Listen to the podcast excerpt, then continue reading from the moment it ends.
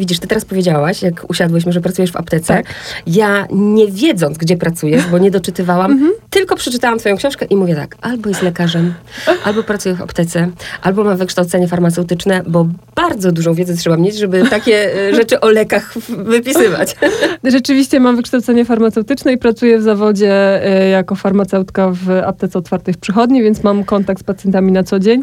E, miałam bardzo krótki epizod ze studiami doktoranckimi, który się szybciej skończył niż zaczął, ale tak naprawdę dzisiaj z perspektywy czasu i z perspektywy tych czterech książek to się cieszę, że te studia tak wyglądały, bo e, rzeczywiście moje takie jakieś e, pole widzenia w kontekście przestrzeni, w której się poruszam w twórczości, czyli w tej warstwie emocjonalnej, bardzo fajnie się to zgrywa z tą moją wiedzą medyczną rzeczywiście, bo udaje mi się jedno z drugim trochę połączyć, e, aczkolwiek też zawsze się staram pilnować, żeby ten język nie był za bardzo naszpikowany jakimiś takimi dziwnymi medycznymi określeniami, bo domyślam się, że to może utrudniać lekturę.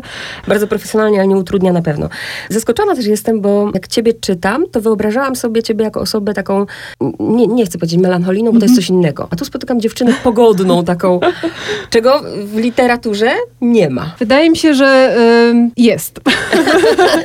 e, ja raczej jestem osobą, no jednak e, realistycznie patrzącą na świat i częściej widzę, że w tej szklance jest mniej wody niż jest jej więcej. Niemniej jednak e, akurat tę książkę uważam za najbardziej optymistyczną. Ale tego dojdziemy. No, nie oczywiście, na razie Okej, okay, nie będę wybiegać. Zaczynam od posłowia, słuchaj, bo w posłowie Dobra. przeczytałam na końcu oczywiście, po mhm. przeczytaniu książki, że wszystko zaczęło się we wrocławskim zoo od flamingów i to mnie zainteresowało. Tak, e, mam przyjaciół, którzy mieszkają we Wrocławiu i zabrali mnie pewnego razu na wycieczkę e, do tego lokalnego zoo i e, ja mam ogólnie bardzo dużą słabość do ptaków. Specjalnie się na tym nie znam, ale mam atlas ptaków i jeżdżę z nim do lasu i ptakom się przyglądam i zawsze duże wrażenie robią na mnie rajskie ptaki, które przyleciały lub przyjechały z przedziwnych części świata i wylądowały na przykład w tym ogrodzie zoologicznym. I one ogromnie mi się spodobały, bo w takim kontekście symbolicznym, mm bo się mhm. nam kojarzą jako właśnie taki fajny ptak, który jest teraz modny w sklepach z takimi wnętrzarskimi rzeczami i fajnie mieć obrus we flamingi albo torbę na ramię. E, a tak naprawdę e, w tych ptakach jest jeszcze coś więcej, bo e, jeżeli taki ptak jest w złym środowisku albo jest mu źle, to to zaraz po nim widać. Akurat to jako taki artefakt przypisany do jednej z bohaterek mega mi spasował. I jak szłam na tę wycieczkę z jakimś takim zarysem książki, bo to było dwa czy trzy lata temu, to jak zobaczyłam te, tego ptaka, to już wiedziałam, że to będzie jeden z symboli, który mi pociągnie narrację, tak jak tego chcę. To jest właśnie zawsze ciekawe. Jak ostatnio rozmawiałam z Katarzyną Grocholą, to ona mówi, że ona musi mieć tytuł i ostatnie zdanie, że po prostu musi, nie? I zawsze to jest fascynujące. Widzisz, ty już miałaś narrację i ten flaming, chociaż ja się zastanawiałam, bo flamingi zawsze są, no są stadne, zawsze żyją w stadzie mm -hmm. i zastanawiałam się, dlaczego na okładce nie ma dwóch na przykład, tylko jest jeden. Ale to już takie moje. Masz jakieś wykształcenie nie, germanistyczne? Nie, nie mam. E, kształciłam się w wielu różnych kierunkach, ale akurat germanistyka nie była mi po drodze. E, to się wzięło bardziej z researchu, bo e, ja sobie wyszłam od takiej małej miejscowości na Lubelszczyźnie, która nazywała się Boża Wola, nazywa się, bo dalej mhm. ta miejscowość istnieje. E, I tam w latach dwudziestych XX wieku znajdowała się linia kolejowa, która była tak nazywana, właśnie Zorge z niemieckiego. I tak sobie pomyślałam, że co to musi być za miejscowość, gdzie, zderza się, gdzie zderzają się dwie takie kompletnie nie, niepasujące na pierwszy rzut oka nazwy, bo mamy Bożą Wolę i mhm. mamy to Zorge. I zaczęłam sobie szukać, co to słowo znaczy w różnych językach, to znaczy Y, szczególnie w niemieckim. Tak. No i to jest troska, zmartwienie y, i ogólnie rzecz biorąc ja takie poszłam, negatywne uczucia. Tak, ja poszłam dalej, jak zaczęłam już po przeczytaniu analizować, wiesz, bo ja już później jak lecę, zresztą o tych symbolach porozmawiamy, to no. myślę sobie, Boże, Bożą wolą jest to, żeby było zmartwienie na ziemi.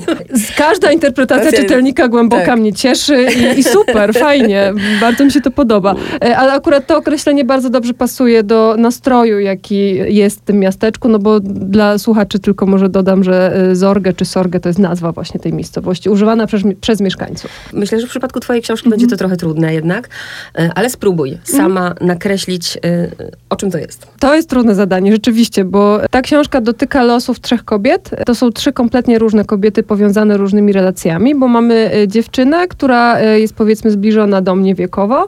Jest ona byłą nauczycielką, która wraca z dużego miasteczka do tego tytułowego Zorgę i tam próbuje sobie na nowo ułożyć życie, trochę się konfrontując z przeszłością. Drugą bohaterką jest Tula i to jest młoda matka, która y, doświadcza jednego z najgorszych dramatów, jaki sobie można wyobrazić, czyli utraty dziecka.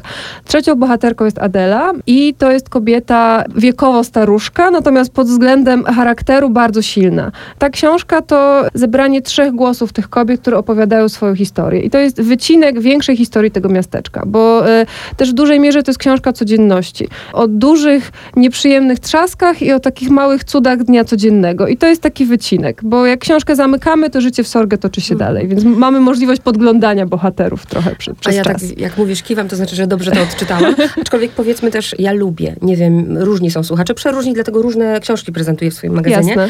e, żeby też wiedzieli, czego się spodziewać, że stosujesz tylko jeden dialog na końcu. Tak. Ja nawet, jak przeczytałam książkę, to aż, aż chciałam, żeby od tego się zaczęła ta książka, od, od tej ostatniej Mhm. e, sceny. Tam, to jest oczywiście u ciebie świadome. To taki był zamysł, bo ja bardzo lubię pracować na języku i szukać e, nowych znaczeń dla narzędzi, które e, są takie utarte, no bo dialog wiadomo jest w Mhm. każdej książce. E, a wydaje mi się, że jak akurat tutaj, w tej historii, ten dialog będzie użyty w określony sposób, to on zadziała powielokroć. E, I też sobie o tej książce myślę jako książce o odzyskiwaniu głosu. I rzeczywiście wszystkie poprzednie rozdziały są prowadzone narracją taką z boku i dopiero na końcu, nie jest to spoiler Mhm. w żaden sposób, na, na końcu te kobiety głos odzyskują i w Tak. końcu mogą mówić. I chciałam to podkreślić właśnie tym dialogiem, który Ja się dlatego lubię takie książki, bo w nich przynajmniej można w audycji porozmawiać o nich, bo kiedy, nie wiem, rozmawiam z osobą, która pisze kryminał, no to nic nie można powiedzieć, bo tu jest jednak istotne to, żeby nie zdradzić. A o twojej książce właśnie można porozmawiać, Tak. bo czyta się ją w zupełnie innym celu. Tak. To też możemy powiedzieć, że te bohaterki są ze sobą w jakiś sposób też związane, ale jeszcze o, o samym Zorgę chciałam Mhm. porozmawiać, bo jakby nie było, obok tych trzech postaci zatytułowałaś tę książkę Zorgę, więc to jest chyba główny bohater właśnie. Tak, ja też sobie projektując całą historię, myślałam o tym, że mamy trzy główne bohaterki, które mówią, ale oprócz tego mamy czwartego bohatera, który stoi trochę z boku, ale tak naprawdę wszystkie wydarzenia się go tyczą. I to jest to miasteczko. E, I też opisując go, starałam się używać takiego języka, który nada wrażenie, że to jest trochę żywa istota. Że to jest miejsce trochę organiczne, które czasem może przypominać takiego wielkiego lewiatana, który połknął tych ludzi i tak naprawdę nie chce ze swojego brzucha wypuścić. I że ciągle to miasteczko jest obecne, że y, niezależnie od tego, o czym czytamy, to wiemy, że to jest ta konkretna sceneria, która ma wpływ na, y, na losy bohaterek i też na odwrót, co Mhm. potem widać. A to jest miasteczko czy wieś, to Boża Wola? Boża wola taka prawdziwa, wydaje mi się, że jest to raczej wieś. Ja tam nigdy Mhm. nie byłam, e, ale z tego, co sobie obejrzałam na Google Maps Aha, i poczytałam, to wygląda to na bardzo małą miejscowość. Natomiast ja tym razem chciałam się zająć miasteczkiem, bo do tej pory, w związku z tym, że ja sama pochodzę ze wsi, bardzo małej wsi na Podkarpaciu, to głównie pisałam właśnie o takich hermetycznych, Mhm. maleńkich wioskach przy lesie. E, Albo pisałam znowu o wielkich miastach. Molochach, no bo mieszkam w tej chwili w Krakowie. E, I pomyślałam, że pomiędzy tymi dwiema przestrzeniami jest jeszcze strasznie dużo do zrobienia. I to miasteczko jako byt przejściowy, który już nie jest wsią, ale jeszcze nie jest miastem, Mhm. to jest kopalnia pomysłów i kopalnia historii, bo y, też często się wydaje, że miasteczka są ultra nudne, no bo Mhm. wszyscy się tam znają, nic tam nie ma i tak naprawdę powrót do miasteczka z wielkiego miasta to jest trochę porażka, ale tak naprawdę ja tak Nie. nie uważam. I, ja już też nie, uwierz mi. Już Wystarczy nie. się wsłuchać Tak. to, co mówią mieszkańcy i otwiera się kompletnie nowy świat. Ja pochodzę z małego miasteczka. Bardzo chciałam wyrwać z tego małego miasteczka. Tak, teraz im częściej tam jeżdżę, to wiem, że ja tam kiedyś wrócę. E, Poza tym to jest teraz, czy nie chcę nazwać tego w modzie, bo ja tego nie lubię, ale na szczęście te małe miasteczka zostały odkryte nie tylko przez autorów, ale też w piosenkach No, oczywiście. chociażby, nie? To, I to jest cudowne, Mnie to nie? cieszy. I Powiedz, ty też właśnie wracając, pisząc o tym miasteczku, bo piszesz o pewnym dworku, to rozumiem, że to też jest poparte faktami. Tak, y, to już z innej miejscowości jest zaczerpnięte, y, ponieważ y, historia dworku mm, dosyć mocno jest inspirowana historią takiego właśnie opuszczonego dworku w mojej, tak jakby najbliższej okolicy, w mojej wsi. Obok mojej wioski znajduje się większe miasteczko i tam jest właśnie taki powojenny dworek, w którym doszło do podobnej tragedii, którą opisuję. I ten dworek w tej chwili jest w takim stanie na pół rozkładu, na pół renowacji. Historię tego dworku przekazywało się z pokolenia na pokolenie. Ja słuchałam o mieszkańcach tego, tego miejsca, o przedstawicielach tego rodu, którzy się stamtąd wywodzą, jako mała dziewczynka. E, I razem z tą historią wzrastałam. I też mnie to mega zainspirowało do napisania tej książki, bo Sorge też jest trochę o tym, jak się konstruuje powieści, jak się opowiada, jak się przekazuje z pokolenia na pokolenie i traumy, i cuda. W jaki sposób ta opowieść na, koń, na końcu jest skonstruowana, bo każde kolejne pokolenie, każdy kolejny y, widz dokłada swoją interpretację i, na, i my dostajemy taką wielką kulę śniegową, gdzie tak naprawdę trudno odróżnić, co jest obiektywnym faktem, e, a co jest nadaną przez kogoś interpretacją. I to było dla mnie mega interesujące. Właśnie y, jak, y, jak powstają historie. A dla mnie najciekawsze było to, jak, bo właśnie powiedziałaś, że te bohaterki Mhm. odzyskują głos. O tej ostatniej scenie to chcę w ogóle porozmawiać oddzielnie, ale to jak każda z nich, no myślę, że to możemy powiedzieć. To myślę, że też, tak, bo w tej książce w pierwszym rozdziale tak naprawdę tak, wiadomo, co się wydarzyło. Zacznijmy od dziewczyny, której y, nie nadajesz imienia, dlatego że ona sama nie chce, bo... Nie czuje, że to jest jej imię. Tak. Nie czuje się sobą, bo urodziła się... Jako jedna z dwóch, tak. Do y, researchu tej książki czytałam sobie biografię Filipa Dicka. To jest pisarz science fiction, dosyć znany y, i w samym środowisku fantastów i poza. On również miał problemy psychiczne, które po części y, mogły wynikać z tego, że on się urodził właśnie z ciąży bliźniaczej, a jego siostra zmarła y, zaraz po porodzie w bardzo krótkim czasie. Nie do końca wiadomo dlaczego, możliwe, że w wyniku zaniedbania matki. Niecelowego. I Philip Dick przez całe życie wzrastał z poczuciem winy, dlaczego to on przeżył, a nie siostra. Poczuciem, że coś musi robić dwa razy, bo musi to też robić za kogoś. I zaczęłam sobie coraz bardziej grzebać na temat tego syndromu ocaleńca, bo to się tak określa. Elvis Presley też miał rodzeństwo, które y, zmarło w bardzo młodym wieku. I bardzo poruszyły mnie historie y, ludzi, którzy z czymś takim się muszą zmagać. I pomyślałam, że dla dziewczyny to będzie dobre, dobre tło, które będzie otwierało jej historię, że y, w dzięki temu wydarzeniu łatwiej będzie zrozumieć to, co się dzieje z nią później i to, jak się zachowuje. I dla mnie to było też trudne w samym pisaniu i trudne w researchu, bo przyznam, że bardzo emocjonalnie mm -hmm. podchodziłam do całej tej sprawy i, i, dalej trochę ją, ją w sobie noszę. I dla mnie właśnie ta, ta dziewczyna też jest najbliższą postacią, no i też możemy powiedzieć, y, że mm, to nie jest jedyna utrata, bo wraca, znajduje pracę jako nauczycielka, y, no i... Utraty się mnożą tak naprawdę, bo y, to też może nie będzie spoilerem, ale mm -hmm. w tej mhm. Dochodzi do wypadku, w wyniku którego ginie praktycznie całe pokolenie dzieci. I e, dziewczyna znów jest trochę obarczona odpowiedzialnością za to. I e, właśnie to wydarzenie uruchamia te kolejne interakcje między mhm. kobietami, mm. do których dochodzi Nie dość, że sama sobie musi z tym radzić, musi sobie radzić w tym małym społeczeństwie. I teraz możemy powiedzieć, że właśnie Tula, druga bohaterka, jest matką tego dziecka, które ginie, prawda, w tym wypadku. Ale też trzecia postać, Adeli, odebrałam ją nawet tak pogodnie, bo to jest jeszcze przede mną, chociaż się już ten proces zaczął, powoli, gdzie piszesz właśnie, bo one jakby odzyskują głos, ale ja nie czuję, że ona jest jakaś bardzo mocno nieszczęśliwa z powodu tego, że się starzeje. Tak i nawet jak rozmawiam teraz z czytelnikami, to najczęściej słyszę, że to jest ich ulubiona postać. I przyznam, że bardzo mnie to cieszy, bo trochę się bałam tego tematu, bo rzeczywiście moja wiedza na temat starości ogranicza się do mojej pracy codziennej ze starszymi e, osobami w aptece. E, no i do tego, że mieszkałam z babcią i z dziadziem przez bardzo długi czas i też się e, nimi opiekowałam opiekowałam. Sama też noszę w sobie jakiś taki lęk przed tym, że stracę kontrolę nad swoim ciałem. E, I też ta postać trochę e, coś podobnego miała przekazać, że e, co się dzieje w obliczu, kiedy przestajemy być sami odpowiedzialni za siebie, mm. bo tracimy władzę pod, nad ciałem pod kątem takim anatomiczno-fizjologicznym, ale też dochodzi kolejna sprawa związana ze starością, czyli destrukcja pamięci. Coś, co wydaje mi się, że jest równie dużym trzaskiem i równie dużą mm. tragedią, co, co te inne inne, które w tym nieszczęsnym zorgę się wydarzają. Mm, a mimo wszystko chciałam, żeby ta kobieta była silna, żeby była twarda i żeby rzeczywiście, może nie była wzorem, ale żeby była e, jakimś takim światełkiem w tunelu. I ja czułam, że sama potrzebuję takiej postaci mm -hmm. i, e, i, i, chciałam, żeby tak wyglądała. Dlatego cieszę się, że odbiór jest e, tak. w sumie taki, jaki sobie założyłam. Zastanawiałam się, czy kochasz właśnie symbolistów, bo jednak są symbole w twojej książce, ale wyraźne one są. Ciekawe jest to, nawet kilka razy już w rozmowie powiedziałaś tak. o tym trzasku przypisanym właśnie do dziewczyny, to już chyba zostało wyjaśnione, flaming przytuli i... E, skrzydłokwiat. Skrzydłokwiat, to jest trudne tak. słowo, właśnie. W początku tak było, ponieważ jestem bardzo e, sentymentalnie związana z kwiatami, skrzydłokwiatami e, i pomyślałam, że to słowo, które brzmi trochę obco, jeżeli się mu nada fajny kontekst, to ono e, będzie niosło za sobą duże większe znaczenie niż gdyby to był inny wyraz. I z jednej strony jest słowem przypadkowym, a z drugiej jest e, rośliną, która nie ma kwiatów, tylko ma liście, mhm. które wyglądają jak kwiaty. I to też, e, skoro jesteśmy już w Krakowie, to skrzydło kwiaty mają zdolność czy możliwość oczyszczania powietrza. I dobrze mieć w domu chociaż jednego skrzydło mhm. kwiata. Tak jak mam trzy koty, to już bym go długo nie miała.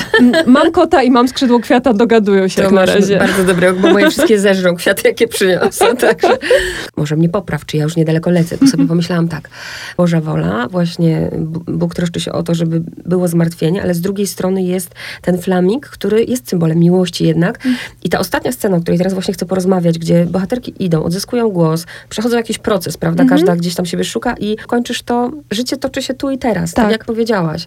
Flaming jako stadny ptak, one wszystkie się łączą, wyszły jakby z tej traumy i, i właśnie optymizm. Dalej toczy Tak. się życie. Ja to widzę jako zakończenie rzeczywiście bardzo optymistyczne, szczególnie w kontekście moich pozostałych książek y, i też y, w kontrze do całej historii, no bo my tu sobie rozmawiamy o traumach, tragediach i trzaskach, y, ale tak naprawdę te negatywne rzeczy są drogą do tego, że potem i tak jest światło, że y, rzeczywiście jest tak, że przechodzimy przez żałobę, ale jest taki moment, gdzie ona zmienia swoją postać albo się kończy i tak jak mówiłam na samym początku, y, podglądamy trochę historii tego Sorge, wycinek z niej. Mhm. I jak książka się kończy, to życie bohaterek się właśnie dopiero zaczyna, że tak. wchodzą w kolejny etap i y, też to zakończenie jest otwarte. Bo ja lubię y, sama jako czytelniczka, Mhm. kiedy y, autor czy autorka zostawia mi miejsce na to, żebym ja sama mogła sobie dopowiedzieć, co się dalej wydarzy. Planowałam to od początku, że to będzie wyglądało w ten sposób, bo w zależności od tego, co czytelnik sobie w książce zobaczy, jak odczyta ułożone przeze mnie symbole, tak sobie przewidzi i zinterpretuje Mhm. zakończenie, bo słyszałam też głosy, że zakończenie jest jednak negatywne i smutne, ale oczywiście... Nie, nawet ostatnie zdanie wskazuje na to, że nie jest. y, Jak to no. interpretuje, to już wiadomo, To też y, prawda. Wolna wola, ale tak sobie to projektowałam, że, y, że na końcu kobiety wychodzą i same już mogą mówić. Z postaciami męskimi czynisz, no chociażby męża mm, Mhm. Tuli, y, człowieka bardzo zamkniętego. Trochę tak, trochę nie, bo y, tak naprawdę Marcinek, bo o nim tutaj mówimy, jest jedynym, mm, jedyną osobą, która próbuje właśnie rozmawiać. Problem polega na tym, że on nie, Nie nie napotyka płaszczyzny porozumienia ze swoją żoną. Y, on próbuje ją wyciągać z domu, on próbuje y, iść na terapię, ale trochę się nie spotykają w tym. Więc to też jest trochę książka o takim kryzysie komunikacyjnym. Mm, Nie chciałam w żaden sposób tutaj mężczyzn dyskredytować, niemniej jednak nie było już miejsca na to, żeby opowiedzieć Mhm. o wszystkich. Mm, szcz- Szczególnie, że z góry sobie założyłam, jak, e, jak będzie wyglądała narracja. Też ta książka opowiada o mężczyznach przez brak, bo mamy ojca, który Mhm. e, prezentuje kompletnie inne podejście od Marcinka, ponieważ on się kompletnie zamyka. Więc mamy takie dwa przykłady, które dosyć skrajne i, i tak naprawdę na kontraście. Gdybym miała więcej miejsca, mogłabym napisać o tym więcej, ale z drugiej strony ta książka miała tak wyglądać i to też nie był główny temat, prawda? Głównym tematem były kobiety i, i ich emocjonalność. Pracujesz w aptece. Praca, życie jakby pouporz- uporządkowane Powiedzmy. e, i tak dalej. Kiedy piszesz? Nocami? Zależy, najbardziej lubię pisać rano. W zależności od tego, jak układają się moje zmiany, to y, albo pracuję rano, albo po południu, bo tak naprawdę pracuję na pół etatu w aptece i po powrocie do domu i ogarnięciu jakiegoś takiego, y, podstawowych potrzeb siadam do kolejnej roboty, więc tak naprawdę na dzień to się składa jako taki normalny etat albo więcej. I w sumie jak jest się, jak pracuje się w takiej powiedzmy branży kreatywnej, gdzie jednak trzeba być uważnym cały czas, to w tej robocie chyba też się jest cały czas. Tak.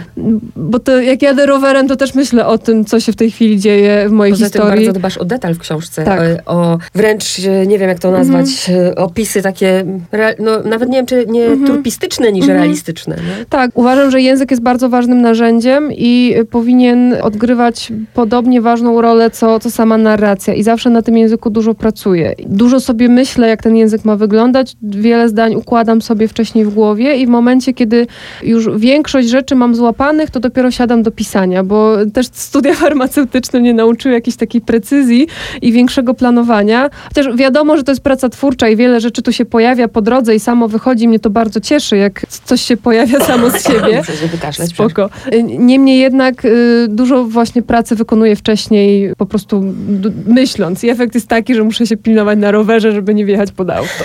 A to pisanie zaczęło się y, w szkole? Pisanie było tak naprawdę zawsze, bo bardzo lubiłam opowiadać historie i trochę byłam takim kłamiącym dzieciakiem jako dziecko, bo oczywiście musiałam dodać wiele innych warstw do, y, do danego wydarzenia, które opowiadałam. I od początku wiedziałam, że będę robić coś, coś właśnie z opowieścią. No ale jak miałam 19 lat, y, jakieś pierwsze opowiadania opublikowane i bardzo mgliste pojęcie, co chcę robić w życiu, no to wybrałam studia, które mi się wydawały w miarę takie bezpieczne i dosyć interesujące. Później skończyłam sobie jeszcze grafikę, bo też się dosyć mocno interesuję wizualnymi rzeczami. E, Na końcu jeszcze trafiłam do szkoły filmowej na rok. Wszyscy się śmiali, że bez przerwy studiuję i tylko przedłużam legitymacje studenckie. I tak naprawdę może za dwa lata już jestem, może trzy, jestem bez, nie jestem studentką, o tak. A na koniec ostatnie pytanie. y, Jak ty czytasz o sobie, najbardziej utalentowana młoda pisarka, to ty wtedy czujesz presję? Rzadko staram się czytać takie rzeczy, bo z jednej strony jest to oczywiście wielkie wyróżnienie i wielka radość, e, ale z drugiej, czy, że- rzeczywiście. I staram się tak jakby nie myśleć Robić o tym, swoje. skupić się na tym, czym się zajmuję, żeby nie popaść w jedną albo w drugą skrajność. Bardzo ci dziękuję. Bardzo dziękuję, super rozmowa.